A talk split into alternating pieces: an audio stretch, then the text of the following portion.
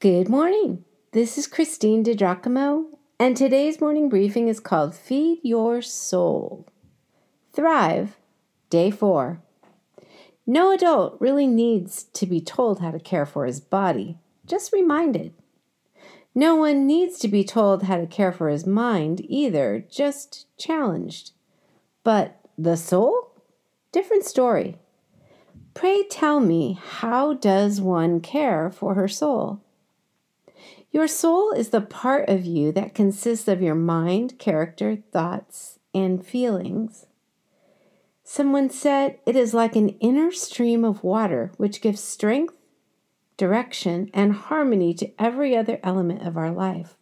When that stream is as it should be, we are constantly refreshed and exuberant in all we do because our soul itself is then profusely rooted in the vastness of God and His kingdom, including nature, and all else within us is enlivened and directed by that stream.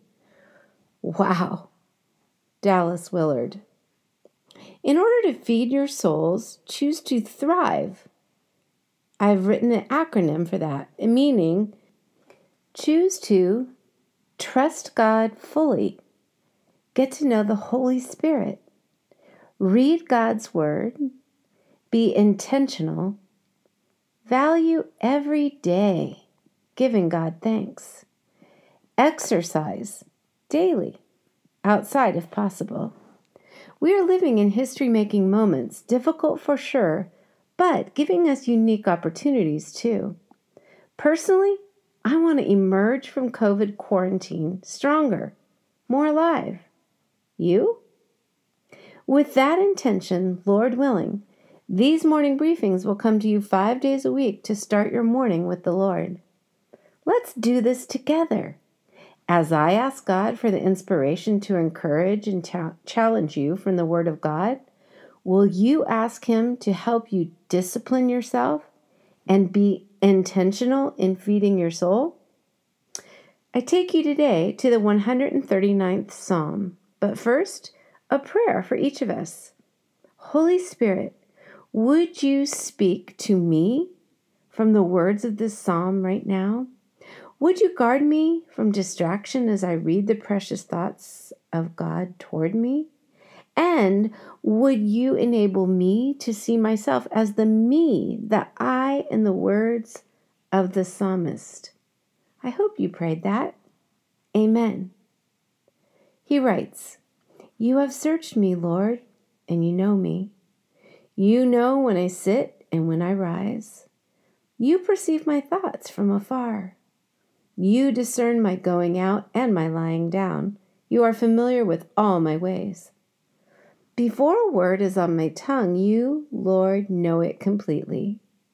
You hem me in behind and before, and you lay your hand upon me.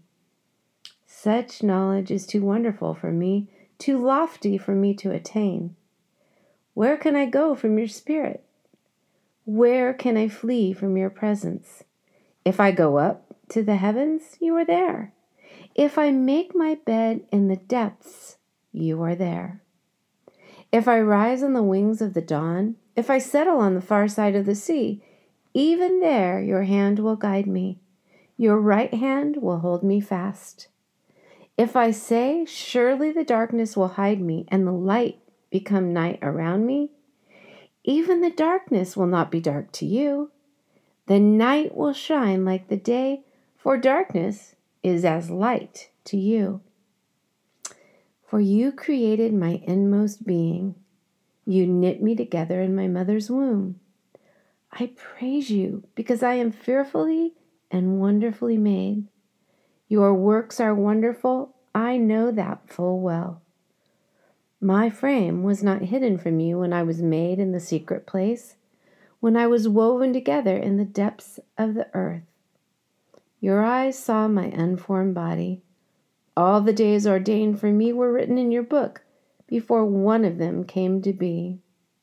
How precious to me are your thoughts, God! How vast is the sum of them! Were I to count them, they would outnumber the grains of the sand. When I awake, I am still with you. Do these words awaken your soul, friend? I pray so. Thank you, Lord, that you know us inside and out, that you know what we think and do and are always with us. Thank you that you never leave us alone. Amen.